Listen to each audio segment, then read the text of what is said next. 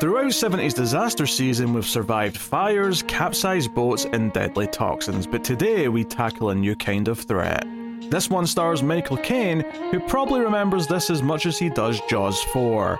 Today we discuss The Swarm.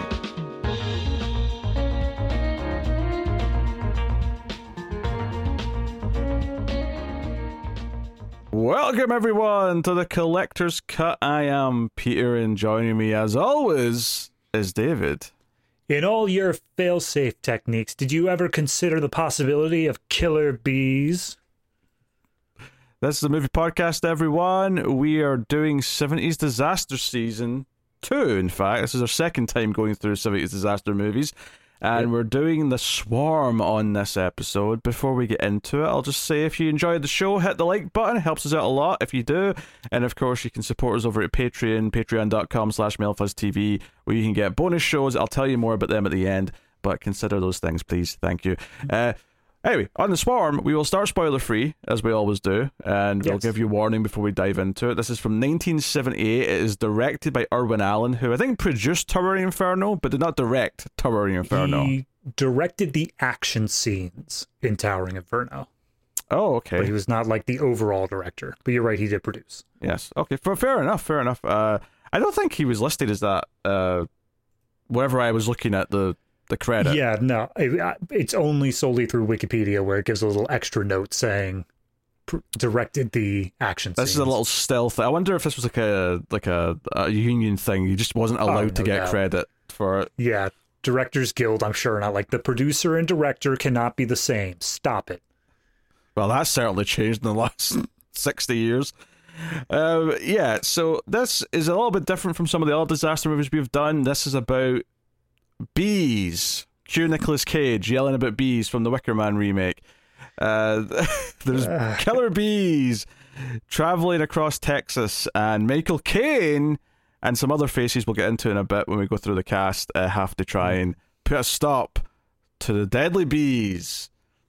Yep. That's the premise. I hadn't seen this before. I, I, am pretty sure David hadn't seen this before. No, I have not seen this before. So we'll uh, we'll get into it, I suppose. Uh, David, Hmm. how did you feel about the Swarm? You know, Pete, whenever I go into these movies, I do my absolute damnedest to go in blind because I, I want to be surprised. I want to not know as much as possible. Obviously, I know it's a disaster movie because that's the season. Obviously, I know it's 70s, but I didn't know much more than that. So, as I'm watching and I'm thinking, huh, I have some strong opinions on this film. I go onto the Wikipedia page and I just browse for a little bit and I hit the bottom where it says Oh, you hit the bottom, all right. related pages, uh list of films about killer bees, which I'm shocked there's a page for. And then Sounds like a season to me. Film, list of films considered the worst. And I don't disagree. this movie is just so bafflingly done where nothing matters. Like the entire time they're doing all these things of like, oh, these bees are attacking, but at no point does it feel like anything actually has stakes throughout this entire movie. And then the line readings are some of the funniest things I have seen. That's that's what I was about to say. Is that the one thing I can give it is that it's actually pretty funny, unintentionally Yeah. funny at times. Obviously, Michael Caine is a celebrated actor. He just retired Mm-hmm. recently. He was working for like longer than most people live, basically. And some of his line readings in this are so funny because I mean, I think it's not even that he's doing a bad performance. I think it's a case of the script never really got a second draft, so all of the hmm. dialogue just feels like here's a PowerPoint presentation we stole from a school about bees. Michael, yell that because you're Yeah, passionate in this scene. That's that's the part that gets me so much. Is like the stuff he gets passionate about is insane to me because he is actually just shouting out statistics to this man as if this is the ride or die moment of his career. We know that the bees came from Africa. They came from Africa. Seventy-six percent of the beat. I can't do Michael Caine, so this is the best you get. No, but like I get it. Yeah. Yeah. this is the best you get. Uh, yeah, baffling, baffling. Uh, and there's also a funny side effect to the bee stings, which we'll talk about. Oh my god. It's it's that's what convinced me that this was a first draft. That nobody looked this over and said that's kind of stupid. Yeah, I don't know if it's just a case of Irwin Allen got like carte blanche to just go do whatever, and no one was overseeing it because oh, he made some big hits for us, so we just I trust mean- them. If you look at the order of things, his production was Poseidon Adventure, followed immediately by Towering Inferno, followed immediately by this. So I think he mm. might have gotten carte blanche to do whatever. And it was not a good idea. Uh, Nope. So we'll we'll get into all the specifics and whatnot. We'll go through the cast here. We'll we'll, we'll talk about that a little bit. Uh, obviously, Real quick before we go cast, uh, you messaged me beforehand and pointed out that oh there are two versions of this movie. well, okay. So the reason why I sent David this is because after we did Towering Inferno, which was like two hours and forty five minutes, I checked the run times of the rest of the season to see is there any other nasty surprises, and nothing was really over two hours. Some were even as low as ninety minutes. I was like, okay, they're all mm-hmm. normal length. That's fine. And in the back of my head, I remember thinking, I could have sworn the swarm was like absurdly long, and I, I just like mm. something's not not right here.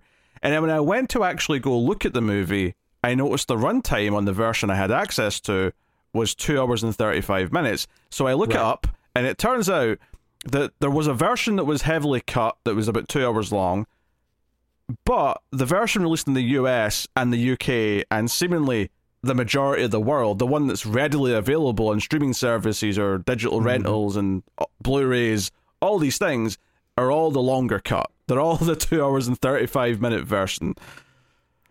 I that was the most disappointing moment for me because I saw you sent that message before I watched the movie, and I was like, "Oh, okay, I'll just watch the shorter one." Oh, then. you had no and chance. Then I couldn't find it. It was nowhere. I knew you were going to find it. Uh, yes, yes. Uh, Because it's yeah, it's, it's such a weird thing. Uh, Apparently, oh, well, we'll talk about more in spoilers, but there's basically like one element of the the plot that was for whatever country didn't like it or didn't want it in its in the in its theaters. There was one element of the plot that was completely cut out, and it's not like a contained part. It's something that runs throughout the movie. So when I actually watched it, I'm like, oh yeah, I can see how this amounts to over 35 minutes because it is cutting out an entire thing that's running throughout I- the whole time. Honest to God, I don't know what plot you're talking about because there's so many things that I I, don't would want to say just it. I, cut. I don't want to say it until spoilers, but yeah, right, right. uh, that's fair. we'll, We'll, we'll get to it. So the cast, we got Michael Caine, who was Mm-hmm. in Beyond the Poseidon Adventure. We did that as a Patreon bonus uh, when we did 70s Disaster Season 1. So Yep. his two movies in this genre, not looking so hot.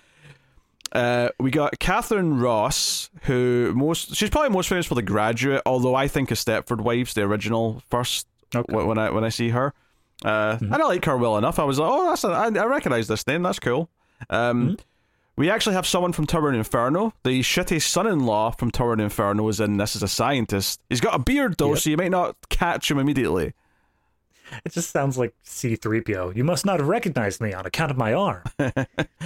And then you have Henry Fonda showing up as a scientist. But frankly, the most important role, and this was a surprise because when I when I glanced at the cast before the movie, I saw the first three or four names, and I was like, okay, I'm expecting this, this, and this. But way down the cast list, and he's only in one scene. Hmm. But B movie legend Cameron Mitchell has a small role in this movie Ah, yes, and I does. popped. I popped for him. um, he's no doubt going to be a mainstay on our Patreon show, Extra Reels. In fact, he's already been in one of them. He was in Deadly Prey, so he. It, was, I, I, I, it took me a second. It's like I was like, he looks familiar, and then he started getting a bit more loud. Because he always yells in the bad movies he's in, and as soon as he yelled something a little bit, I was like, "Oh, it's Cameron Mitchell! I know exactly who this is." Yeah. So that that that that popped me a little bit. Oh God, I remember him now. I, I didn't. Obviously, I haven't seen as many B movies as you, but I remember him starting to yell. Yes, he was the one in Deadly Prey that faked. Uh, uh, did he fake a heart attack or just a road accident? I can't remember, but he he he, he shot a bad guy Right. out of nowhere. It was it was a it was a delightful little Right. scene. I remember. Yeah, Good scene. So yeah, there's there's a cast. It, it does the disaster movie thing where we've got a few big names and then a few kind of recognizable faces as well on top of them. I mean, yes, you're right, but it also completely fails because none of their plots matter even the slightest bit. I, I, I'm not arguing that. I'm just saying it has the cast list of a disaster Right, movie. no, I I get it. I'm just I'm still annoyed. I watched I finished this movie up like 5 hours ago and I'm still just kind of simmering over the fact that I had to watch these stupid ass B plots and none of them amounted to anything. Yeah, there. Okay, there's one thing about it I kinda like in the B plots, but I'll, I'll, no, no uh-huh. pun intended for the record. the B The normal A plot, plots and then the B. the whole movie's the B plot. It's a plot about bees. That's the other thing in this movie that I don't think like got a second draft, or at least nobody ever said them out loud, Mm-hmm. is that anytime anyone's saying a line and they have to work in the line about like why we need to take bees seriously, they never come across seriously. Nah. It always sounds like a joke. That, I think that's one of the fundamental problems of this movie is that anytime they start talking dead serious about the killer bees, it Mm-hmm. just this is definitely this is probably the silliest disaster movie we've watched so far from the seventies. Oh, yeah. I, fe- I felt watched- it constantly. We watched The Big Bus, which is an actual satire, and this still felt sillier. Yeah, yeah. I mean, only well, okay. There's definitely things in the Big Bus that are sillier in their own, but because that's meant to be silly in a comedy version of a disaster movie, that that's that works in that context. Here, you've got Michael Caine being dead serious about the killer bees, and there's not even like a hint of levity in the whole movie, uh, No. which lends itself to the unintentional humor that sort of comes out. Uh, there's one of the things that happens is that uh, du- during the bee attacks, there's often slow motion of people like just sort of like spinning around in the bees, and like Yes. it's very comical. It does not look tense or good. It just looks like oh, there's an actor sort of flit, and it's always slow motion. The slow motion just makes it look worse. At least if it was in real time, it would look kind of hectic. But in slow motion, it's like they're just sort of dancing through bees and I going I down. wholly agree, but I also think that that's the closest it actually got to any of the B effects looking good because so much of this is just obviously added in post. Oh yes, of course, of course. Oh dear. Um, I'm trying to think if there's any other sort of major things I want to mention, spoiler free, before we can go into everything else. I else. mean, There was one part that I had to pause for a moment just because it it almost went too far too quick, and that was very early on in the movie. Michael Caine gets introduced to this military group, and one of the military guys asks him, "Oh, where are you from?" And Michael Caine, not trying to put on any accent or anything like that, responds, "I'm American." And I'm like, "Pause. What?" No, hold on, hold on, hold on, Huh? hold on. The exact Yeah. dialogue, to be fair, the guy says, "Oh, you're English, I assume," and Mm-hmm. Michael Caine says, "I'm American." For eight years, right. The eight years part, though, I paused before that, and I'm like, "Are you trying to convince me that this Michael Caine not even trying to an American accent? which accent?" I still think's a little bit weird. I think someone who moves to the US still, if they're asked, like, you know, are you English? If you're if you're an English person, you'll still say yes. It doesn't matter that you're living in the US now. You're still English. Honestly, his character throughout this movie is just such like a pedantic smartass the entire time. Like everyone is trying to just get like any sort of info out of him. They're like, "But wait, what about this?" And he's like, "Oh, I'm sorry, I'm trying to save the world and kill a beast." And then he just like runs off. He doesn't actually like answer anybody. It does. It also has that. Um, I'll call it the Captain Kirk problem. And I love Star Trek, but this is absolutely a critique of Star Trek. Is why does the captain keep going on the missions that are dangerous? There's moments in this movie where Michael Caine will go to help find one person when he's supposed to be the one in charge at base, making all the decisions about how to fight the bees. I'm like, why are you Yeah. out in a van looking for someone? Like, no, you sh- like all you're doing is making it hard for everyone else to do their jobs. Oh, as long as we're talking about the little side plots he gets into, he shares almost all of them with uh, Katharine Ross's character, which you're telling me that she was in Stepford Wives and all that. That's fine. I've seen her in a couple of things you've talked about. However, I have never seen a more blank-eyed expression across an entire movie than what Catherine Ross delivered Well- here. I swear to God, she doesn't have a soul. I think first of all, it's clear from this movie that Irwin Allen can't direct actors. Like he maybe he directs Yeah. directs action sequences just fine, but actors uh, in terms of like actual dramatic performances, I don't think he does that very well. Seemingly, I would mm-hmm. also add here that she probably read what's supposed to be the love story of this movie and thought, well, this is shit, so I'm just not even going to give it half my effort. Yeah, I mean, also late '70s. I wonder what the cocaine budget was. Are you suggesting she had too much or not enough? Like, I'm not.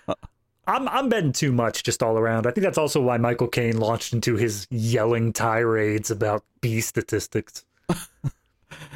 All right. Well, that, let's just say spoilers and talk about it because I, I like most of you will not care that we're about to spoil the swarm, and given that we're flat out saying you probably shouldn't bo- bother wasting your time, unless and this is the thing, I would have almost recommended it as a good bad movie if mm-hmm. it wasn't for the runtime. I think if this was like Right. a hundred minutes and it was still as funny as it is, just more condensed, I'd be like, you know what? I'd say watch this. But there's definitely times, you know, it, it does that thing where you get to that hundred minute or so mark and you look at how much is left and it's almost an hour and you're like, mm-hmm. how is there almost an hour of this left? Like I'm ready. I'm ready to be done.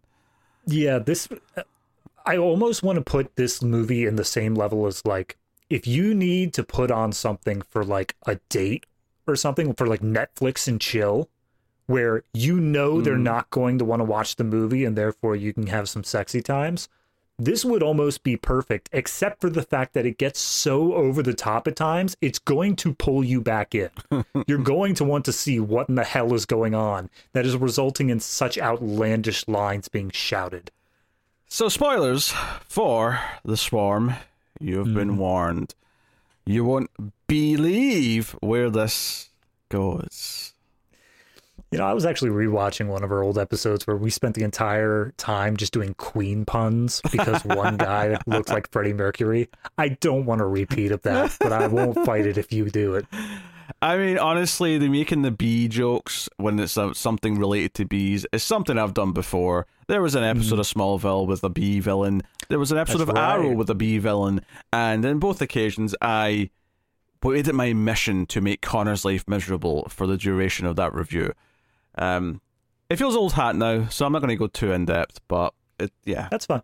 yes. Anyway, I mean, don't let me don't let me kill your buzz.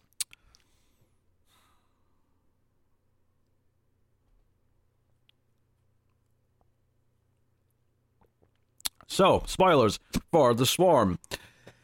The movie has a very extended opening where a bunch of guys, well, half the guys are in hazmat suits. The other half are in something that's close to a hazmat suit, but it's more like they've got motorbike helmets with gas masks, right? Yeah, it it strikes me as like 70s like NASA employee, like the way that they not like in reality, but the way that movies would hmm. portray like here's what space and futurism is going to look like. I think what got me about it is that the the guys in the sort of the helmet ones, like their necks were exposed, and I'm like, I, I- and I hmm. get that depending on what you're going into, like if if it is just a respiratory thing, it doesn't matter that your neck's exposed as long as you're not breathing anything in. But I did mm-hmm. think, well, do you know what you're going into here? Because you you you get in with guns, you're all wearing hazmat suits, or Yeah. you know close enough approximations of ones. It just you know so the whole open of the movie is that they're going to this this uh, missile base, right? It's a ICBM mm-hmm. missile base, and they go in, and all the people who are there are pretty much dead. But uh, eventually, obviously, we find one or two people, but for the most part, there's just dead bodies everywhere, and it's like, okay, what happened here? So, despite the fact that this movie's two hours and thirty five minutes, like we're starting with like what's different to like other disaster movies I would say in this one is the mm-hmm. disaster's already kind of ongoing when the movie starts. It's not like this build up where okay, yeah, Towering Inferno had you saw this fire start early on and the movie went a long time before it became a disaster for the people in it, but by and large, most of them tend to have some build up where you get to know the characters first and then the disaster strikes.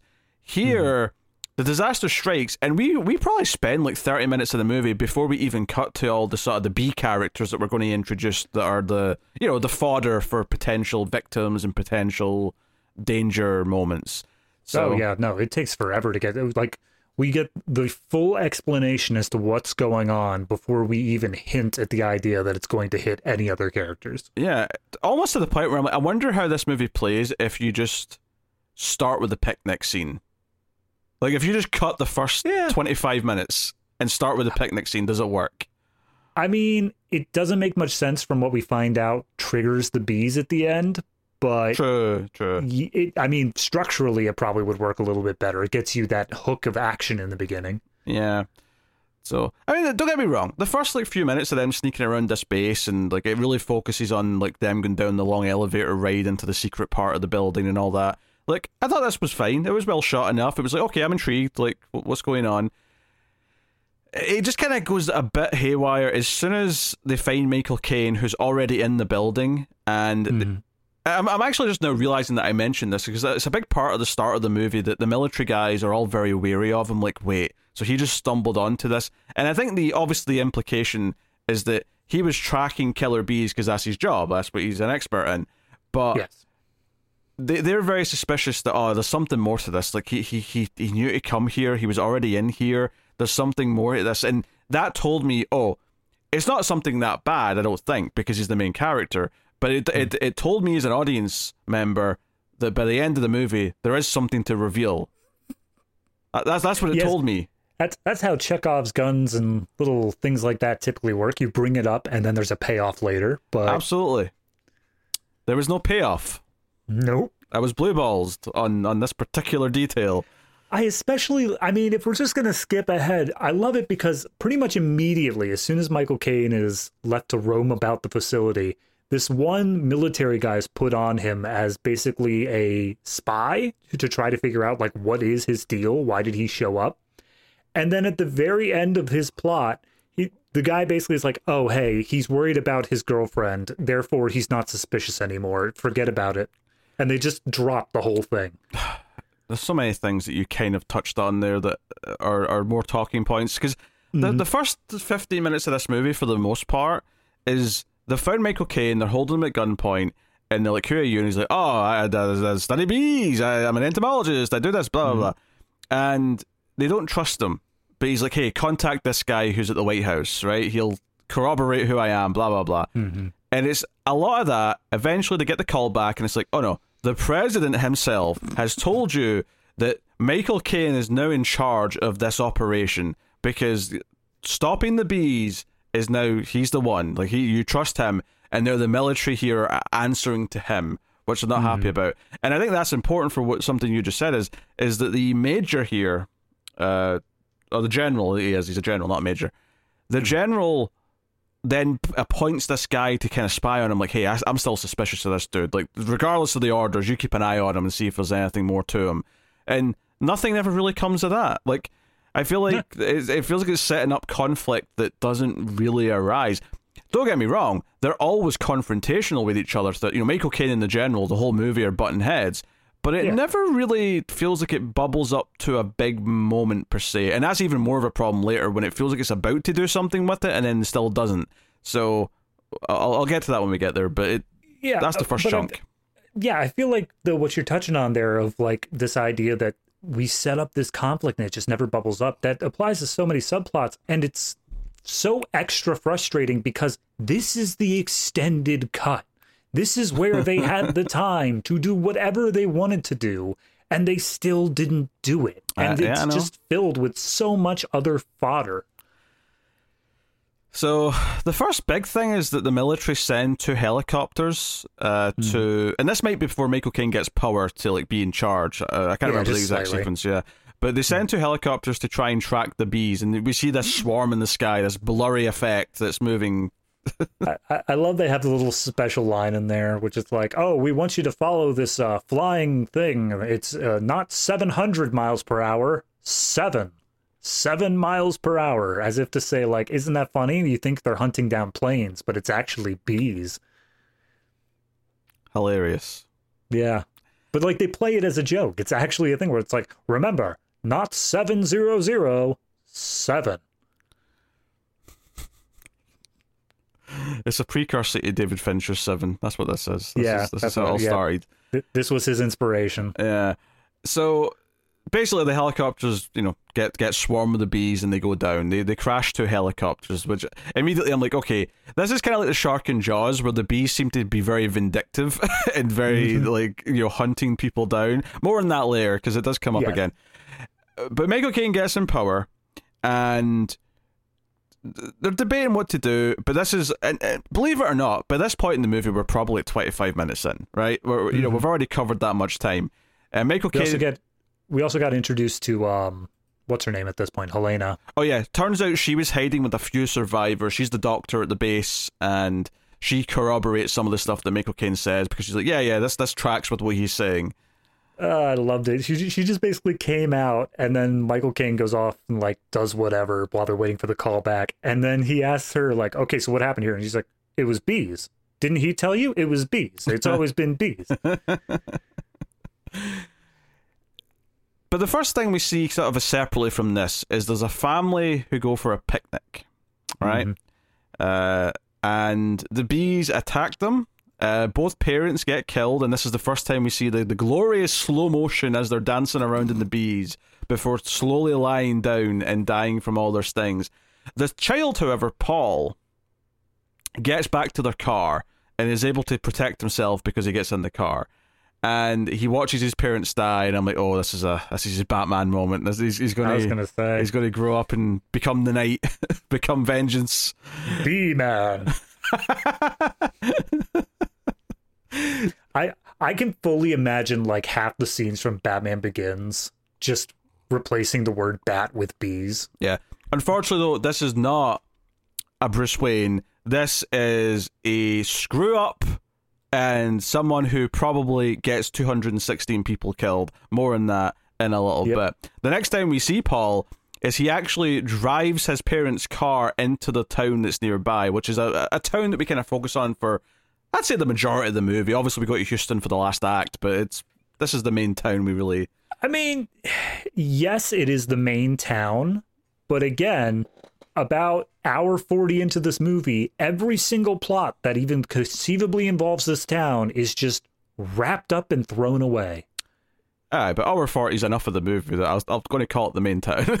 No, yeah, that's fair. It, and we're introduced to some of our other characters. There's a pregnant woman that we meet soon, whose husband mm-hmm. was actually one of the guys killed at the military base, so she's all sad about that. Our main plot, though, for the town is a love triangle for the ages. What's more romantic than two old farts fighting over an old teacher who they want to impress and marry and bring her flowers and they are just competing. And we cut to scenes where one's bringing them, like bringing her flowers at the school. We cut, we get a scene where uh, one of them's talking to another guy and he's like, "Hey, the rumor is that you know the odds are in your favor." And I'm like, "How did this rumor start exactly? Did she tell someone that she's leaning one way over the other?" And I, I don't know. Like, it's just it's a lot of I- fluff. It's a lot of fluff, David. I there was a point in this where I realized that this was like at first I thought this was just kind of like, oh, you know, we're going to get to know them a little bit and then they're going to intersect with our military crew because that's how these disaster movies typically go is, you know, you learn about everybody separately and then they all kind of clump together and one by one or in larger chunks they'll get knocked off by whatever the disaster is. But there was a point in here where I realized, oh, they're never going to meet up. This is just an entirely separate plot that's going on over there. And it was the point where old fart number two has asked this woman to marry him, and they just kind of like have a little chat about how she, she's going to decide this love triangle. And I'm like, oh, I'm bored out of my mind. I can't even begin to care about this plot.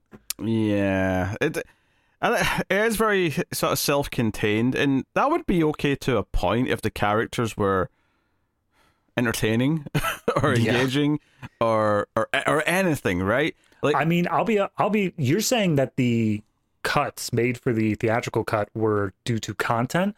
I was really hoping it was this whole plot. I was hoping that this whole thing they realized how superfluous all this is and they just threw it away. Is that not the case? no. Oh god. All right. That makes in, in that case I'm kind of happy I didn't watch the shortened cut. If that was more of the movie. Yeah, so the thing that was cut, all right. So young Paul here uh, was stung four times, Mhm. and or no, yeah, four times. And you know when, when Henry Fonda comes in in the helicopter, he's like the first other scientist to arrive, and they're, they're talking about everything, and they they basically deduce that yeah, like six stings will kill the average person, right? Blah blah blah. blah. I'm like, okay, all right, that's low enough that it's dangerous, but if someone gets a couple of stings, it's like the character will be sick but not die, and we can play with that, whatever. Hmm. Um, so young Paul ends up in the hospital, and you know, uh, Michael Caine comes to see him, talk to him about what's going on, and He of goes down course, to the planet with a red shirt. and of course, we get the scene where I'm like, okay, this movie's just utter nonsense. Is Yeah. Where Paul starts hallucinating that he's seeing a giant bee in the room, and it's this comical effect. And I'm like, oh god! And it ends up in a running thing where everyone who's been stung by one of these bees has Right. this same hallucination where they see a giant bee. Yeah. I mean, so my problem with that is I actually accepted it for this first scene Uh huh. where Paul is seeing this giant bee and he's hallucinating it because A, they hung out on it for a really, really long time, longer than they ever should have. But I thought that it was like a PTSD thing. Mm-hmm. Like both his parents were just killed in a swarm of bees. Clearly, he's going to be like seeing them everywhere and freaking out. But then the second time it comes up with another character who has no reason to have PTSD, I'm like, oh, you're just making this a side effect of the venom. That's the dumbest thing I've ever seen on film. It's fair. Yeah. Congratulations. The way you just described that there, what you thought it was before we found out it was just a side effect. Uh, it was very Silent Night, Deadly Night. It's very much a kid sees a Santa kill his parents, and now he's traumatized every time he sees a Santa. Yeah. I, I can't believe I'm saying this, but Silent Night, Deadly Night has more logic than than, Than the Swarm. than the Swarm does. Which, so this leads. So I don't know exactly which parts, but given that it's like 35 minutes, I'm going to assume it's all of it. Apparently, everything to do with like uh, them being sick after being stung is not in the shorter cut.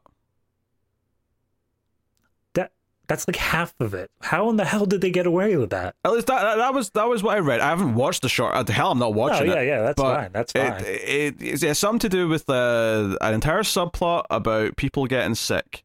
I don't think it's everything in the town. I'm assuming the big, you know, money scene where the bees are invading the town halfway through is still there because, like, how do Yeah. you lose that? But I think anything to do with like the the characters being sick after the fact, um, Hmm. or uh, maybe they just badly phrased it. Maybe they did mean that all these other characters are that are extraneous aren't I mean, in it, maybe, but but I, I, I don't know. That seems crazy to me. The only thing that I could think of is there was a um where is it here? There's a disclaimer at the end of the movie which has its own little trivia thing here on Wikipedia. Says according to an article uh published around the release of the movie, the American Bee Association considered taking legal action against the film's producers for defaming the western honeybee. So maybe for the theatrical release, they kind of got cold feet and were just like, okay, what if we show that the bees don't make people sick? Is that okay? That's so weird though. Is, is that because at one point Michael Caine says that your honeybee isn't strong enough to bite a grape? It's got a weak mouth. Are they, were they upset No, about I- that? I think what it is is just the overall making, like the way that people treat sharks after Jaws. They were Mm. worried that people would treat general bee populations after the swarm. Interesting. Which is, yeah, you're right. They do make a very clear distinction in this movie that there are different breeds of bee, different species, and the honeybee is absolutely necessary to be Okay. kept alive. Okay, so before when I read what was different about it, it was just like one sentence trying to sum it up. I've got a list of the main things that are Mm-hmm. Oh, not okay. in the theatrical version, right? All right. So some of the three-way courtship between the the the, the old Oh, love thank triangle. God. So some of that Thank was, you. was was out. That's good. Yep. I don't know if I agree with this. A hilarious scene. that's how this bullet point in IMDb starts. A hilarious scene in which the military inspect an attacked picnic site and Sir Michael Caine comments on the bees' biting abilities. Oh, so that wasn't in the theatrical cut. So that was the the grape line. That was the thing Yeah. they're saying. So maybe they did. Maybe that was the defamation. It's like, yo, you stupid little pathetic bees can't cut through a grape. Yeah, because Michael Caine is investigating like a crime scene and he picks up something, and I thought he was picking up like, oh, this is something the bees like shot out or something like that, and he's like, Yeah. no, this is part of a polystyrene cup. the, the bees have Okay. shattered this cup. I do. I just because of that phrasing there, I have one more trivia bit I just need to say here. okay. in the vein of bees shitting things out. Um, apparently, with all the bees flying around in some of the scenes, uh, there were tiny little yellow specks all over Michael Caine's like outfits. He thought it was honey, and so he was eating it. Turns out it's bee poo. So Michael Caine, throughout the duration of this movie, was just eating bee poo. Anyway, continue. As you do. Um, apparently, a lot of the end of Paul's stuff was done because so we've not gotten to the end of his story yet here, but Hmm. one the two big major points that are coming for him is that he actually breaks out of the hospital once he feels a little bit better with his friends. They find at least one of the swarms that are at Yeah. a tree, and they throw Molotov cocktails at it. As kids tend to do. He's like 12 and he's throwing a Molotov cocktail. Jesus, is Texas this rough? I mean, yes, you get very bored out there. so, and then it's after this that the swarm goes to the town, and then he feels like he caused it and that the bees were getting revenge for the. which he straight up did. Like Yeah. it, it plays. There's kind of like this whole little thing where they're saying like, "Oh, Paul, don't worry about it. Like it's totally not your fault." But like, yeah, it was. Yeah, it was it was his fault. And then he gets sick again and dies because we, we find out as the movie goes on that even if you think you're okay after you've been stung by these bees, you probably get sick and die again. well, not die again, but sick again Yeah. and die. Uh, apparently, his death was completely cut out of the theatrical cut, so you just kind of assume he survived, according to this list. I don't know whether that's better or worse. I mean, Hmm. on one hand, it's not wrapping up a plot, but on the other hand, like, it doesn't really do much with his death anyway. So Yeah, I mean, I I always enjoy when a movie kills off a kid, but fair enough. you know. Um, Yeah. Lots of extra footage of uh, towards the end when Michael Caine and Ross are going to the, the headquarters in Houston. Okay. Okay. Uh, there's an additional shot of when Henry Fonda dies. Like we're not at that yet, but spoilers. And then an additional subplot near the end of the film in which Ross has a relapse and nearly dies from her earlier beast thing. So yeah, that's probably what they were talking about when I first read it. Like her getting sick Yeah. again towards the end. That apparently that was all gone. Which is it? so it's not it's not that they always cut the relapse it's just that they cut like main character stuff like that or Mm. like specifically when they die because remember they said a bunch of soldiers relapsed as well They did, yeah. So they probably had those lines still in the movie, but all the all the major examples of us seeing someone relapse, it sounds like they were all cut. Yeah So I, und- okay. I I understand what they mean now that I've read the list of like cutting, you know, the sickness part of it out. yeah absolutely Uh, although it's, Alright. it sounds like the beer hallucinations were probably still in though. they spent far too much money on that to cut it they had to keep it in Ah, yeah. So when they're driving in the van to look for Paul after he gets out of the hospital, for this is the moment that really baffled me because Michael Caine goes with with Katharine Ross to do this. And I'm like, why are you going? You're meant to be in charge of this whole beef like war operation. And that's the other thing. Michael Caine, this whole movie's like, the war I've said's been coming for years is finally here. I love the fact, and I mean, I'll just, I'll just, I'll just throw this because it's a, at the end, it's the entire like ending statement. I love the fact that this movie treats this like an unavoidable catastrophe if humanity continues down its path. Like giant killer bees is definitively humanity's ending. That is hilarious to me. What's so weird is that I don't think it is. Maybe the original. Maybe if it's based on something it was, right? I could see it, hmm. but I could totally see this being about climate change, except for the fact that the final movie's so dumb that I don't think it's actually trying to say anything about climate change. But it, some of the things he says sounds like an analogy for climate change. Oh no, absolutely. It, it seems like it's this idea, like what ended up being the happening, where it's like, oh, nature's just pissed off with how much humanity's messed around with it. But like, they don't ever go down that path. They don't say that it's because humanity has messed with the bees like flowers or their natural environment. It's all about just a bunch of bees that were in Africa came to America and are killing everything. Yeah, can I also just say the small towns have an, its annual flower festival, and I thought that was going to be a major plot point, and that's why the Mm-hmm. bees were attracted to the towns because they all had flower displays out. No, never comes up, and it never even gets mentioned after. The only time it's talked about is the first time it comes up when they're putting up the sign and they're talking about how, oh, I put that sign up well, a hurricane wouldn't blow that down. And I thought, oh, at the very least, the bees are going to like fly through that thing and rip it apart. And I don't think that happened either. I think this movie is the perfect example of how to fail at like Chekhov's guns. How to set things up and then just never pay them off. Yeah, I can't argue with that. Uh, so, the, the, you know, Paul eventually shows up, but as they're on the way to the town to look for Paul, they see the swarm going towards the town. Hmm. Michael Caine and that get there quickly and tell the police get everyone off the streets, like get everyone inside, shut all the windows and doors, like seal up tight. They're coming. So hmm. they're chaotically running around, and the bees do come. And we get this is probably the big action set piece of the movie. You know, the the, the big thing that they'll was probably in the trailers is the bees attacking this town and just people in the streets in the slow motion. One guy, of course, goes through a window, endangering everyone that's in the little cafe that, that was hiding from the bees. That's Like, a fun I- moment. I I get it. I am not a fan of bees either, and if there were if I knew there were a deadly swarm approaching me, yeah, I'd be freaking out too. But going through a window just seems like I wouldn't even consider that. That wouldn't be an option that I think would be better than getting stung. I don't think he chose to go through the window. I think it was more. He was flailing He and just, just- yeah. through a window. Yeah. All right. It looked pretty intentional to me- but maybe that was just because the stunt man couldn't make it look natural. That's entirely possible.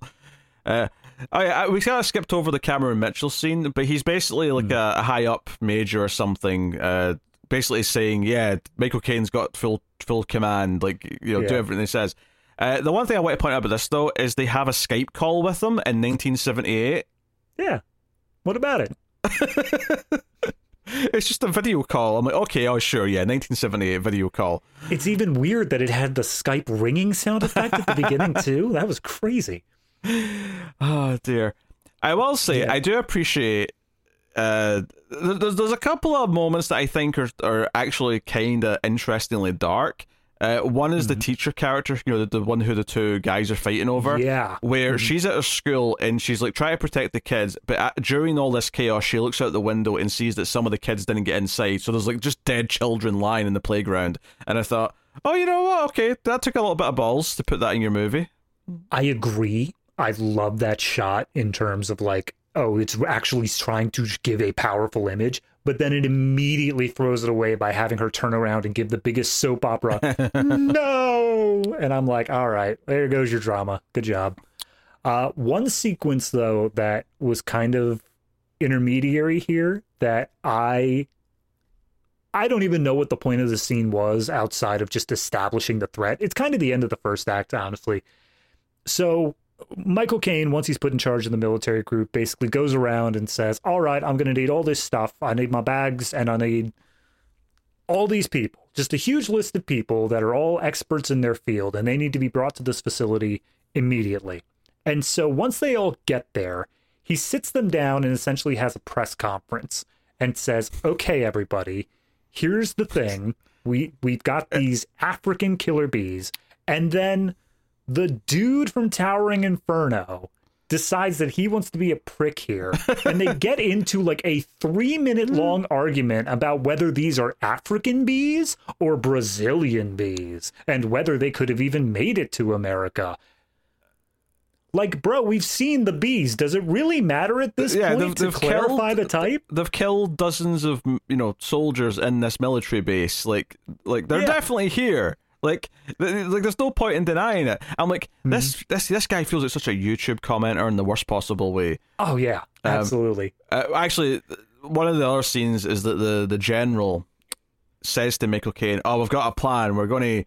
We're going to drop, you know, pesticides and shit all over the state and kill all the bees. Easy peasy. We'll get it done. We'll nuke them, basically, right? Right? Not, not literally nuke them, but it's the nuclear option. And Michael Yeah.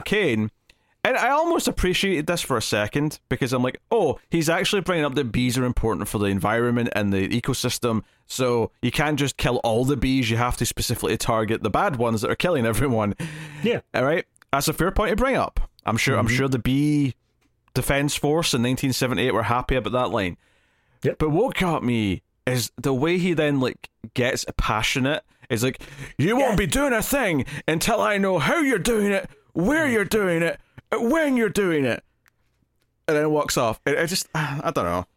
it's it's I can see this written on the page as like you know a a kind of just annoyed thing where he's like oh you you, you shouldn't be taking any I'm the one who's put in charge here therefore listen to my expertise and I feel like the director Irwin Allen behind the camera did like three takes and each time it was done he kept on saying just give it a bit more Michael a little bit more and this is what the end result is is michael just going off the chain of insanity on how passionate he gets about specifically how this man is reacting to the threat Yeah, it's not uncommon for the takes in movies to be one of the last takes done because you know you, you do it a few times, you get better, you sort of nail what you want from the scene. Not mm-hmm. always, of course. Sometimes you'll the director will find okay, we tried it all these different ways, but to be honest, the first way was still the best, and that's the one we're going to use in the movie. This is a, a case though where it does feel like he just kept asking for more from Michael Caine, and the takes that are in the movie are always the last take where he asked him to just yell and be the most Michael Yeah. Caine. Like if someone's going to do a Michael Caine impression, this is how they'll yell. They'll yell like he is when he's doing these scenes, and they're just like out of nowhere. He'll just start getting really railed up, and it, it's it's Mm-hmm. and it happens again after the whole town scene. Uh, the general's debating with them again about Yeah. what to do now, and it's like, oh, we have to evacuate ev- the town and everywhere around, and you know, Caine does agree with that. He's like, yeah, okay, we have to evacuate. That's obviously a wise choice. Uh, but you're not dropping these pesticides. Like if you if you kill the crops, then you kill the people because nothing will be grown here. yeah and it makes sense for him to be like annoyed about that it's just how passionate he gets i think this is also the same conversation where um it's after the town is attacked and he's talking to the general again. And the general's making the point of like okay we have to evacuate because if the bees like they under we were collecting some of their swarm to like try to do experiments on. If they realize that they might come back for revenge. And michael caine seems genuinely confused at the idea that this general is attributing revenge I was confused these by bees. yeah, but like everything we've seen so far, because this is post like throwing the fire bombs by Paul, indicates that they do have a sense of revenge. It seems like Michael Caine's just wrong here in that they are actually that intelligent. And we also see later on in this movie more cases of them being that intelligent. Well, which, so which would be completely fine if later on in the movie Michael Caine realized he was wrong and is like, "Shit, this is like un- un- unlike anything he's ever seen in the species. Mm-hmm. Like this is a completely new thing. There's, there's, you know, awe-inspiring, and that's fine because it's a movie. But he never later on, like, it never comes to a conclusion. It never comes. This is another setup that never gets paid off with him going, Yeah. "My God, they're super bees," or or something like that. You know, they never do that. my god they can learn um there's also a subplot much earlier on and i say subplot very generously there it's more of just a scene that comes out of nowhere which is with the military guys who died at the very beginning one of their fathers shows up Oh, I forgot about this. Yeah. so apparently he's like a county engineer and he's essentially threatening this American military base with missiles on it that he's going to turn off the power to their base because he can just do that unless he's allowed in and can see his son's body essentially. And they just let him. They just say, "All right, sure, come on in where we keep our missiles and not military only that, secrets." He picks his son's body up and walks out of it with the body bag, and like, we Yeah. can't let you take him. And he's like, the only way you stop me is if you shoot me, and then just let him go. He he just walks out with his son's dead body. Like, Yeah. uh, I mean, for a start, you're dealing with a venom you don't know how to combat yet. It feels like all the Mm-hmm. this this is like a quarantine issue, effectively at this point. Yeah. But no, they don't care at all. Oh, jeez. Henry Fonda's trying to work on an antidote the whole movie. I'll just mention that now, and we'll come back to Yeah. the end of that later. He's a he's an immunologist who is apparently super old friends with Michael Caine. Yes, yes. Uh, they're, they're very friendly with each other. Uh, at the end of the the the town sort of attack scene, right, and they're they're Mhm. sort of doing what they're going to do next, and they're going to evacuate the town. We see the town getting ready to evacuate. We see various characters get ready, and it builds up to them all leaving on a train. And this, Yeah. oh my god! So I have so many things to say about this train scene. So we focus, we we focus focus on the the thruple, if you want to call them that, the the the two old guys and the old woman. I'd rather call them anything besides thruple. I don't want to think about that. She, yeah, they act all proper, like they're old school romantic, and she's like, "I will think about my decision of who I would like to marry after this." Uh, but no, no, Thruple kind of implies she's like, "All right, boys, uh, who's going to spit roast me tonight?" Um, Porque no los dos. so they're on the train, right? That's most of the town is on the train, hmm and the bees start attacking the train driver, right? Not not bees plural. There is one. Well, to begin with. singular bee To begin with. inside of this cabin. Yes. to begin with, but then the swarm starts to come in the, the, the front of the train, and I'm like, okay, feel- so the, the, the, the no one's driving the train. That's a problem eventually, right? You're in a bit of a Cassandra crossing thing where you've got a runaway train. Yep. But then, for some reason, the train starts to rock from side to side, and I'm like, Irwin, my boy, Yeah. Trains are not like cars. If so, so a driver in a car falls asleep or something, right? It'll start mm-hmm. swerving because they're not controlling the steering wheel. It's on wheels. It can go from side to side, and then it Yep. might crash, right? A train, and I know this is a bold concept. It's on a track. It doesn't go from side to side. It can't just turn but in fact, correct me if I'm wrong, David. I'm pretty sure that a train doesn't even have the function to turn its uh, treads or whatever you want to call the, the wheelie parts. I mean, it it follows the rails. Yes. So it'll turn if there's a turn in the rails. And in fairness to the movie, the clips that we see of this train as soon as they pass out, or as as soon as they're killed, I guess, by these bees, is this train going through like clearly completely unviable like tracks where it's like going back and forth against the side of a Oh, canyon bullshit. or something. No, it doesn't make any goddamn sense. But, But like the it train- at least tries. the people on the train aren't the ones who like switch the tracks, though. They, they, Oh uh, yeah, no. them being unconscious would not cause them to go down a bad track. this doesn't work like that. It's stopping the train when it's supposed to stop. That's the problem. Yeah. No, the only thing I see, and I'm watching it back right now because it's so funny to me, is as the one guy falls, he essentially falls into the throttle and it just, you know, 100 miles an hour now when they should be going like 30. Sure, sure. Okay, I'll buy that that can lead to a derailing because you probably shouldn't be going too fast when you're going, say, round a turn. Yeah. But, But- it wouldn't like rickety back and forth Yes. like And that. to yeah. be fair, I think when it does derail here and goes down a, the side of a hill, Mhm. I'm pretty sure it's on a straight bit of track at this point, which Oh, makes no sense. It just. So these bees have strategically somehow crashed a train. Mhm. Baffling to me. Baffling. So But see, I think you were no selling the the earlier bit there when you said like, oh, it was a single bee and then the whole swarm attack because it wasn't even. I think it sells their intelligence of what actually happened, which is there's a single bee on his hand. They have heard about the bee swarm, so they're saying, well, don't make it angry, don't do anything, just let it be. And then the guy freaks out and swats it, and like thirty seconds later, not even 30 seconds, 30 frames later of this movie, the swarm is just on them. It has just completely enveloped the train. it's Which like, makes me think like this was a trap from the beginning. They had the one bee there to tempt him, and then as soon as he showed that he was not cool, they just got him.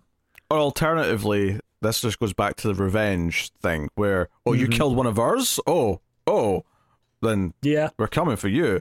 I, I think Irwin Allen genuinely believes that bees have a hive mind. That they just all happen to know what happens to any other bee at any other time. Mm. Because they have a hive, so he's he's he's, Exactly. he's, he's mixing those those things, those contexts up a little bit. Yep. Um, I mean, I, I will say, as much as it just kind of throws away the whole subplot with the love triangle, because they all die in this train uh, Yeah. crash. In fact, Well, one of the one of the guys actually goes out the window as the train's going down the hill. But Yeah. part of me does respect, like, in a better movie, I could see this working where you're building up a subplot, and the whole point of it is, is that it gets cut off because they all die tragically. I can see on some level that working. Yeah, the idea of anyone can die at any point is very popular in like a lot of high drama TV and stuff like that, where it's like, oh, the characters you thought were safe are not. And I can appreciate that in a better movie, like you said. But because it's in this movie, because of the way that we know things don't get wrapped up, it just feels like it was another aborted plot line that they just said, and we're done with that now. Yeah, I, I think it's a combination of that and also just how stupid the events are that lead to the train going. Like Oh, yeah. the end of Cassandra Crossing has one of the best train like sequences I've seen in a movie, especially from this time period where they're using like miniatures and stuff like that. And it's super dark and it feels like it's got a lot of weight to it. This does not have that same gravitas by any stretch of the imagination. So no, definitely not. so at that point, uh, you know, it comes up over the thing saying 216 people are dead, and they decide to launch their first plan. Oh no, that was before. thing. That was the that was the the bee attack on the town that caused 216 that? deaths. Yeah. Oh, all right. because well, Paul's people because Paul's guilty about that. Paul Paul hears that oh, number. oh, that's right, And he's yeah. like, "Oh, that, that was me." Well, regardless, a number of deaths flash up, however much, higher than 216 this time. But the first plan goes into action of how to beat the bees, which is they've developed a poison pellet that they hope the bees will eat. Yeah, this is the son-in-law from Towering Inferno who who's designed Mm-hmm. this, and they drop the pellets, and the bees don't care. They don't look at it. Yeah. They're not even tempting mildly. It's pretty short, all things considered. It's just like we've dropped the pellets, and they're leaving. Yep, that didn't work. Sorry. what a shame. Uh, and I don't even remember what the next plan was here at this point. Well, there was a there's a one side plot that was happening right at right during the evacuation of like a news agency that was coming up. It was some reporters, and basically they were just trying to get a story out of Michael Caine. But I absolutely love this sequence because you, I think they were trying to go for a thing of like he doesn't know how to play the politics of it. He doesn't know how to like quell public fears, and the person basically asked like oh, uh, you- you're in charge of this entire operation. What what could we do to stop this from happening in other towns? And he just immediately comes down with like, we don't know yet. It's probably going to keep happening. I mean, He's like, oh, all right, thanks that was brutally honest. I can't can't fault Oh, for yeah. that. for sure. Yeah. But it's just one of those things where it's like, all right. So after this, looking back at the movie, uh, we have the pregnant woman who is fallen ill again, and then Paul dies. Yeah, although, but it's, uh, you think the pregnant was going to get on the train, but then it's almost it's meant to be a relief that she wasn't. That she's given birth to her baby, and the mm-hmm. baby's healthy. The baby's okay. Yeah. Also, this somewhere around this point, somewhere around this midpoint of the movie, they make, I think, an awful little change here to their dialect. So somewhere around the midpoint here, they switched over from saying bees, and then they have a short little period where they say African bees. Oh no, I'm glad you're. No, I was getting to this. Don't worry, I was not going to let this go by. Yeah. Just before we get to what we're talking about here, I will just say that every time they say bees, it's more silly than the last time you heard it, and Oh, especially the phrase "killer bees." Anytime someone says that, I just it was making me chuckle. It just it did not land at all. But they're No. so they're African killer bees. That's Mm-hmm. fine. They're species that originated in Africa. No problems with that. But at a certain point, the general character stops bothering saying bees and just starts saying Africans every time he talks about killing them or finding them or eradicating them. And I'm like, Yep. dude, this sounds really bad, especially since everyone in this movie is white. So yeah. like just I, I'm just you know it, it was starting to make me feel uncomfortable just how he was throwing around and I, I I know in context he's talking about oh, bees Oh yeah. But Context is fine, but like the oh. top rated quote here on IMDb is by tomorrow there will be no more Africans. Dot dot dot. At least not in the Houston sector. Like that's awful no matter how you read it. yeah uh, uh yeah it it it, it was uh, because it got worse as the movie went on the, the last like mm-hmm. hour of the movie he was especially like saying it a lot Yeah, absolutely. It, it almost, honestly, it kind of felt like it was a sub, like a purposeful subtext thing, because there's no way that you don't like think that as you're writing it. There's no way that it doesn't come across. You're the one creating this slang. You have to have chosen that for a reason. Yeah, maybe it'd have been better if he'd said Brazilian bees. I mean, I, I don't think saying any ethnicity and then talking about eradicating Yeah. it is going to be good. Yeah, but at, at least it might have not sounded. Maybe they'd have stuck to bees.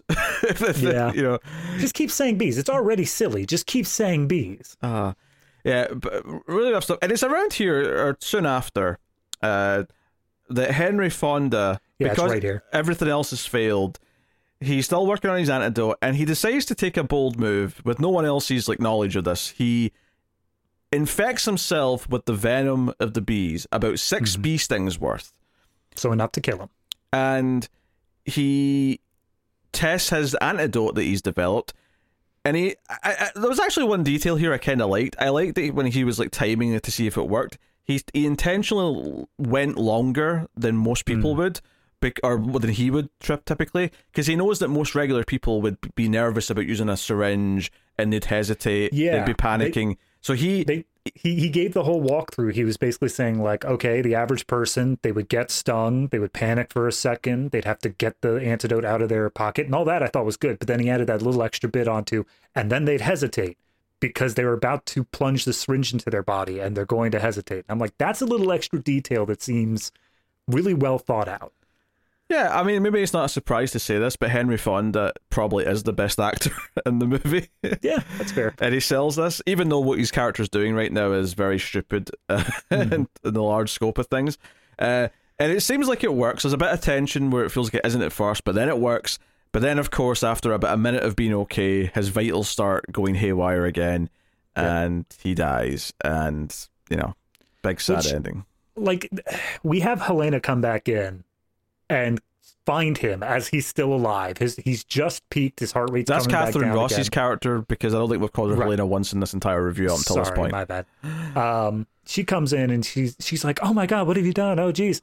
And so she runs off to get like respiratory gear. He then continues to go through the symptoms, dies with nobody present, and then just adding to that, I don't think she has a soul. As she enters back into this movie with respiratory gear, she takes the longest goddamn time I've ever seen someone in an emergency situation to get this mask on him. She takes like a full minute to just be like, okay, let me take off your glasses first. Just set those gingerly aside. And now I'll unpack the mask and I'll get that asphyxiated on. It's like, dude, he's been dead for 30 seconds already. Yeah, he's a goner. And around here as well is where, out of nowhere, the president apparently has changed his mind and Michael Caine's no longer in charge. It's now the military who are taking command of this Well, operation. I, I will posit it's not out of nowhere because we do get significantly more deaths because of the son in law from Towering Inferno. So he is tasked because he is like an environmental activist guy. He apparently hmm. has come butting heads with this nuclear facility in town that needs to evacuate, but they're not going to want to shut down their stuff. So he goes to try to convince them to do so. As he is there, wouldn't you know it, the bees attack. And it's mm-hmm. right after they said, This place has all these safety precautions. Nothing's getting in here. So as the bees are attacking, we essentially get a speed run of Chernobyl. and this reactor explodes, killing the entirety of the town, resulting in over 300,000 deaths. I want to point out here that this is this sounds like a huge deal. It's such a minor, quick part of the movie that I'll be Mm-hmm. Yeah. honest, I forgot about it. I Yeah. a reactor blew and killed an entire town, and I forgot about it. Yeah, That's It- where we it- are. it doesn't because that's what i'm saying that's what i said at the very beginning of this is that so much is happening they do so many little things but it never feels like there's stakes it never Well, feels like anything they're doing actually matters This is what gets me. So, so at this point in the movie, we have like a, an actual countdown. The, the, the bees are on their way to Houston, the, the first major city they'll mm-hmm. get to, and it's going to be like three days, whatever. The computer just tells them how long it's going to be. Fair Yeah. enough, right? And Michael Caine's is taken away. It's now a military operation, and I thought, okay, now Michael Caine is going to have to answer to the general, but he's still going to, but he's ultimately going to convince him to do the right thing that he comes up with or something, right? Mhm. And I couldn't believe f- for the rest of this movie that Michael Caine still just kind of shows up like he's still involved, even though that's not supposed to be the case. He isn't like I thought he was going to go rogue and go and like do something away from the military that was going to save the day, and he doesn't. Instead, he shows up to the when everyone goes to Houston. He just shows up to where the military are, and the general's quite happy to just tell them everything they're doing, as if he's still like, uh, uh, not if Yeah. not in charge, then certainly he's still there as a, a correspondent or something. Yeah, one of my favorite things at the beginning of the movie was Cameron Mitchell shouting as he sees Michael Caine in the room. He's like, "Has that guy been read in? Is he like even cleared to be here?" And the general's just like, "No, but he was already here." And at no point in this movie do they ever like rectify that. Do they ever say like, "Okay, here's all the clearance stuff" or whatever? He's just consistently a citizen consultant throughout The, this. the only good thing they kind of do with the general character is there's one scene where his second in command dude who was spying on hmm. Michael Caine for a lot of the movie, he says something about Michael Caine that's kind of like, oh, that guy's a, a glory hound. He'll take credit for us evacuating the town. And the Yeah. general actually gets snappy with them and says, no, no, no, no. Don't like badmouth someone behind their back. Like, I disagree with them, but if you've got a problem with how he's doing things, then you tell him. I'm not going to have one of my men come and like badmouth someone. And I was like, Yeah. you know what? That was actually a nice little detail to show that this guy actually has some modicum of like a, you know, respect. Uh, yeah, you know, he res- it is not so much respecting Michael Caine as much as respecting the chain of command, respecting like he is the man in charge right now. As much as he disagrees Yeah. with him, he's going to follow orders and like do what he says. And at the end, obviously, he does like Michael Caine does come up with a solution, right? And the solution is is that the uh, just the alarm Yeah, at the military base happens to be the same sound as the bees make when they're doing a mating call. And that's why they were attracted to that base in the first place. It's not why they were attracted to anywhere else for the rest mm-hmm. of the movie, but just that military base that drew them in. And the whole plan is to use that sound to draw them away from the city and whatever, right? yeah. So there are two like minor plans right before this, just because obviously they find this out in the eleventh hour and it's their final final oh, solution. yeah. Hu- Houston's already been torched by flamethrowers because their plan is just to burn the bees. Well, burning the bees is actually the second plan. The first plan they have is to go with the original plan the guy had and just drop a bunch of pesticides. They're like, "Look, we got to do it. I'll I'll gladly kill some honeybees if that's what it takes." And then as they drop it, it does nothing. And Michael Caine remarks, "Guess they're immune to pesticides now." so you've you've killed all the good bees for no reason now. Very good. Now, I, Houston will never grow another flower. yeah, the whole flamethrower thing. Like we get these guys in these flame suits just walking down the street, just burning the buildings, and I'm like, okay, because at a certain point, like, okay, we have to like get the the bees away from the city, and then we're going to bomb the mm. bees once they're out over the ocean, and I'm like, okay. But you've already torched everyone's houses in Houston. Does it matter Yeah. if you get them out the city at this point? Because you've obviously evacuated people. Yeah, there's a there's a point where they're inside like a hotel or something. I was getting Towering Inferno flashbacks. There's a point where they're in a hotel or something, and they're just going ham, man. I don't even think they see any bees. I think they're just burning this place to the ground with their flamethrowers. And not only that, the, the swarm shows up, and at this point, Katharine Ross has kind of gotten sick again because we haven't even mentioned mm. this. She got bit, During the town invasion. yeah, during the town invasion, and she was sick for a little bit, but then she felt better, so she was back doing her job, and it was like she was normal mm. again. Um, and then here at the end, she was getting sick again, but then she kind of gets back up and is okay. You know, Michael Caine gets Yeah. her up, but the, the bees are coming out of the building, right? And somehow her and Michael Caine are, are more swarmed than just about anyone else in the movie was and, that died, and somehow they just happen to not get bit or stung. Okay, so say. so here's the thing. I understand that they couldn't do this in the movie because it would just remove the point of the movie. But there was a point where they were collecting these bees to run experiments, to see antidotes, stuff like that. And we have our two main scientist guys and then some third guy. And they're essentially just in It was the normal uh, ass beekeeping suits. it was the Turbo Turbo Inferno dude. oh the uh, son-in-law. Yeah, he was. There was the third one. Yeah. So they're in essentially just normal ass beekeeping suits, which means that all you need in order to survive this is just to not have exposed skin, which seems really, really easy to solve for like a temporary solution. Obviously, it doesn't fix it overall, but like you should be able to do that pretty simply as just a normal civilian. Yeah, uh, well, I mean, a t-shirt's not going to work. A bee will sting you through that. But yeah, like as long as it's a fabric that they can't go through, because I think a beekeeping suit is made of a specific material, so they they can't sting through it, right?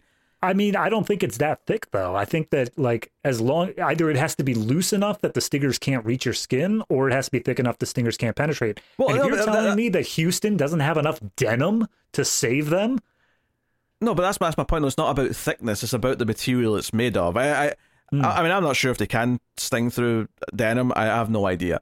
But Yeah. it's not about thickness. It's, it's just about the material. Just they, they can't break through it.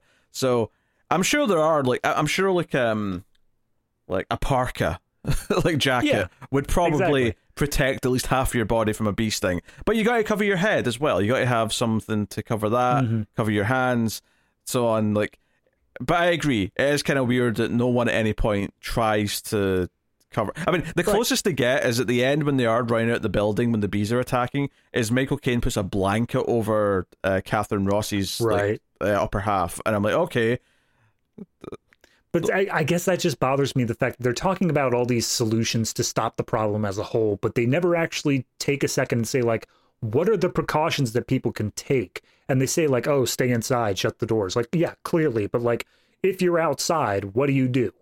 Like, clearly, the best way to prevent fires in a home is to not have flammable things next to open flame.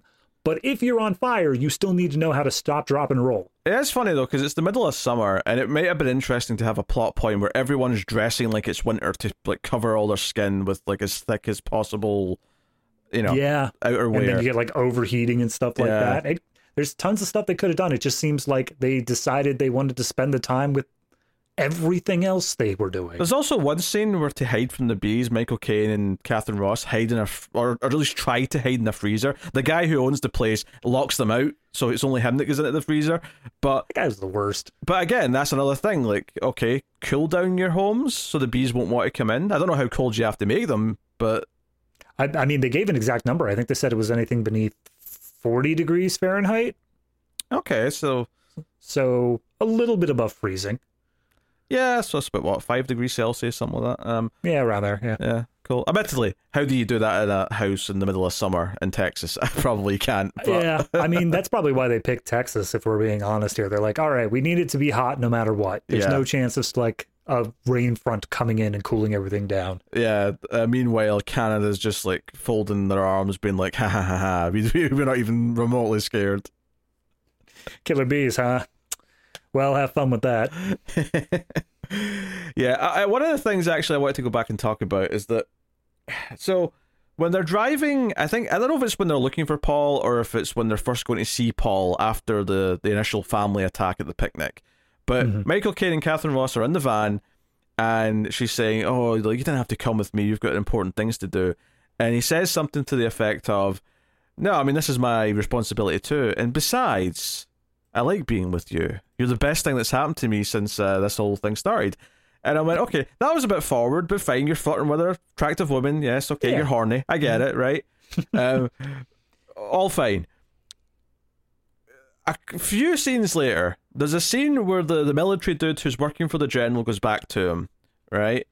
Uh, or actually, no, he goes to her. Sorry, he, he goes to Katharine Ross. She's she's she's doing more medical stuff in the base, and this this military dude comes in and says, "Hey, uh, the word is is that you're you've been spending time with with Michael Caine, and that your relationship is now a personal one."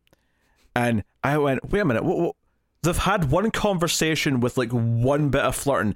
How in the hell has it become news to people that they're now in some sort of personal relationship? That there is no relationship yet. Like he said one nice thing to her, and that's it. It's not. They've not went out on a date, and which was so Yeah. infuriating to me because then he said, you know, it may be wise to, you know, because we don't know who he is. He may be involved in this. Maybe you mm-hmm. shouldn't, you know, spend time with them. And she says, I'll, you know, I'll keep seeing him because I'll see whoever I want to. It's none of your business. And I thought. But you're not seeing them yet. You've not. You've not went on a date. You've not even like. You had a van ride, and he said one thing. I mean, this was the 70s. You're sharing a van with Michael Caine. Oh. There's going to be some stuff happening, whether you want it to or not. I just it, it, it annoyed me so much. Like they were talking like he discovered they were having an affair, and all Yeah. they all all that happened was one flirty line of dialogue. I mean, I again, it just feels to me like it's the setup payoff stuff. Except this time they got it backwards, where they forgot to set it up, and they're like, "Yeah, you're dating him, aren't you?" And she's like, "Yeah, I am." Forgetting the fact that there's been no time to you know date Yeah, anyone. that's the other thing is that much later on, like right before the end of this movie, uh, someone makes the throwaway line to Michael Caine, like, "Oh, you've been at this for weeks." What? Weeks? No, this is like forty-eight hours max. There's no way it's been weeks. It does, it does not feel like it, time has passed at all. Uh, so yeah, the end of the movie is they they have these you know speakers blasting this this siren noise on these little dinghies in the water. The bees all swarm out to the ocean because they hear all this, and then they drop lots of bombs on them. that's basically that's it. And the the They off explosions. missiles Yeah, into him. the explosions are in the background in a horrible green screen shot as Michael Caine and Katharine Ross have their final little. Is this over? Did we beat the bees? Like we bought ourselves time, and maybe one day we'll win, but the bees could come back. I, I, I just the exact thing here is hold on, I've got it. I've got Go it on, pulled up. gi- give us the exact lines. She says, "Is this uh, is this have we won or is this a temporary victory?" And he says, "I don't know, but we did gain time if we use it wisely, and if we're lucky." Long pause. The world might just survive. And then cut to them hugging in front of this fiery explosion as the ocean burns before them. Yeah, yeah. And again, I like you're saying, it feels like it's just dancing around like a global warming or a care about the environment message, but they play the bee thing straight, which makes it feel like they are genuinely worried about bees invading and killing us Well, all. the, the problem is, like, if they'd established that these killer bees have mutated and that they're growing because the environment's been changed by humans, then that message would make some sense. Alternatively, mm-hmm. I also thought it was interesting at the start, and I thought they might do something with this thematically, is that they came to a military like missile base first, and I thought, oh, maybe it's like a Godzilla thing where it's like an anti Yeah, yeah. armaments kind of. But then, of course, that goes nowhere. Like that never that never really feels Nah. like it comes up. In fact, they win by firing missiles at the bees. So they, that's how they save the day. Listen, listen. The only way we can exterminate violence is the no, the only the only way we can achieve world peace is through Mm-hmm. the el- elimination of violence. Was that the line? violence, something like that, Yeah. whatever. Except in this case, it's the only way we can uh, eliminate violence is with more violence. Yes. just- Keep piling on the violence. Oh dear. Yeah. Uh it's got some funny moments. It's laughably bad in places. Every time they talk about the killer bees, there's a good 50-50 chance it's going to be slightly amusing because it just sounds silly. The it starts 50-50 and it just gets worse Yeah. odds from there. the hallucination stuff with the bees is laughably funny. Some of the mm-hmm. stuff the bees doing this, like derailing a train or coming for revenge, also pretty funny. But it's two and a half hours long and it drags Yeah. a lot throughout. Uh, when I joked earlier, you could probably cut out the first twenty five minutes and you wouldn't really miss anything, other than the the, the tie in thing at the end of oh they went to the military base first because of the sound. That's the one Yeah. thing that you problem you'd have. But otherwise, from a pacing point of view, it would be way better. You'd start off with this picnic scene, and you could treat it like a little horror movie moment where it's like, oh, the bees are starting to attack, and we don't know yet that. I mean, obviously, you go to see a movie called The Swarm, you have an idea, but the characters yet Yeah. aren't aware there's that threat, so it gradually builds, and then you bring in Michael Caine to investigate, and then you start to, you know, go from there.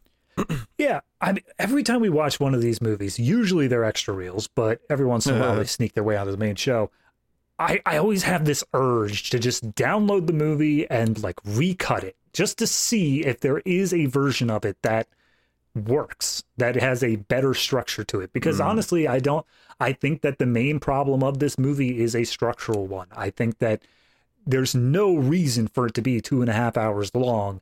And what they do with the two and a half hours is essentially waste time talking about things that have no purpose in this movie whatsoever. It's also very stop start as well. It feels like when the big Hmm. town attack happens, that should be like, okay, we, we should be quickly ramping into the third act because now they're desperate to stop them. Instead, Hmm. there's an hour left, and we spend time slowing down again to only to Yeah. try and build back up. And it just does not have that momentum in the build to we have to solve this problem. Despite the fact that it does show some good scenes of body bags lying around or the dead children on the playground. You know, like it has individual shots that are kind of good on Mhm. on their own, but they're very few and far between. And a lot of the character stories that they try to play throughout just fall completely flat. I think Irwin Allen, having directed so many of these disaster movies, knows the visual imagery and the sort of beats that are going to land more emotionally. Like mm-hmm. you're saying, these body bags and whatnot. But I think he just kind of worked himself into a corner here with the core concept of you have to make bees this super terrifying thing. And he did his damnedest, but like he may have gone too far in the other direction where he was straddling a thin line of if he doesn't do enough with them, they're just like honeybees. And it's like, oh, well, why should he be scared of that? Meanwhile, he went too far and had the giant visions of these bees appearing before these people as they died. And that's just silly at that point. Yep. Yep. All right, what are you rating the bees or the Man, swarm rather? Uh man, it's it's not good. It's definitely beneath a five. I'm just trying to figure out how many points do I knock out from that. Mm. honestly it's funny i'll give it that it's it's it's a funny movie when you're like forced to sit and watch it when you know you're going to have to go through it but i think that most people would just tap out at a certain point because Yeah. it's just not enough to keep you engaged um all that said i mean i would probably give it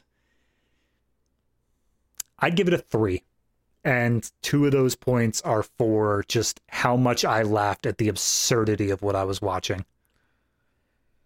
Yeah, it's got some good actors in it. It's got production value for its time period for sure.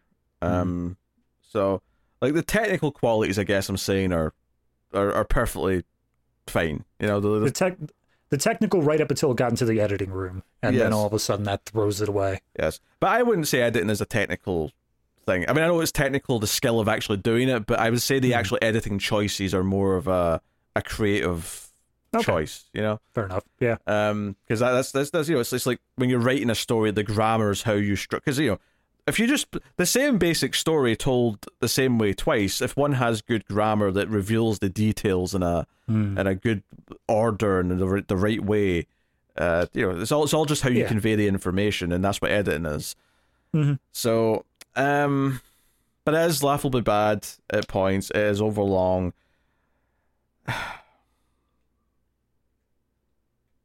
I, I, I, I, I do feel like a three maybe is just slightly too harsh, just because I think it is still kind of easy as like a background watch because it is just it's still got That's that kind of I don't know, just watchable, safe Hollywood quality to it. So I I think I will probably nudge it up to a four, but clearly we're not playing in No. great Definitely not. territory here by any means. So Yeah. When you get down here, it's more about just counting what few things you have rather than yeah, the overarching. Oh, it was an eight point five. I just feel it in my bones. yeah. I'll say I'll say this: the amount I laughed probably gave it an extra point. like that, right. Exactly. That was probably what got up to the four. Was that I was laughing at how silly some of it was. yep. Uh, so there you go. So- that's that. in terms of the collection, clearly doesn't make the cut, but are we going to dock it a little bit extra from there? Hmm. I don't think it's bad enough to be at cut steep. No, definitely not. So the, the the debate is: is it just cut from the collection, or is it one step below and to cut your losses? I would say if if I I'll go ahead and put out my opinion. Mhm. I think because it does have the comedic aspects to it to give it that sort of like cult bad movie Mhm. aspect rather than just painful bad movie, I think it's just cut from the collection. I think there are people who would find this enjoyable enough in the same sort of vein as things like Plan 9 or whatever and those cult classic movies to yeah. see get some genuine joy out of it. I think it's just trying to establish what the levels here actually, you know, mean, and I feel like, well, that because we've already- we got the other tier, like the really painful tier. So Right. c- cut your losses is kind of in this middle ground where I'm like, okay, is that is does that describe something like this, which is really really bad, but there's some merit to watching. Uh, but you're probably I mean, I you're probably yeah. right though. It's probably just cut from the collection. Yeah, I put it I put this ranking scale entirely on enjoyability, ignoring any sort of like technical or anything like that. Yeah. And I think that this one is still a bad movie, but it does have something for a certain specific type of person. Okay. Okay. Cut from the collection it is. All so that is the movie. Next time on 70s Disaster Season 2, we'll be Hmm. looking at a Mexican disaster movie called Cyclone. So, All right. yeah, we'll get into that. So, uh, look forward to that next time. Of course, I mentioned earlier you can get bonus content over at Patreon if you want to support the show and keep it coming, help keep the lights on. Uh, we have two bonus monthly shows at various uh, tiers. Uh, the lowest tier, three dollars and up, you get access to the Criterion Cut monthly, where we do movies from the Criterion Collection. This month it was Diabolique, one of my favorite films of all time. But it was the best of the best. It's that type of stuff. Uh, we also have the show at the five dollar and up tier, which is extra reels, which is the opposite of that. It's the worst of the worst. It's so bad. Sometimes they're hopefully funny or good, but Mhm. sometimes they're not. And this month we had a Neil Breen, Oh god. a Neil Breen, um, Religious experience. yeah, Odyssey. I think was the word I was building up to there. Yeah. So yes, if that sounds interesting, and also there's bonuses for the Screams After Midnight horror movie podcast that I do with Tim. So you know, go check it out, see if you're interested, and help keep all the content coming. But that is the show. So thank you very much for joining us, everyone. We always appreciate it. We'll see you next time. Keep watching movies, and if you can get it, it's always nice to have diplomatic immunity.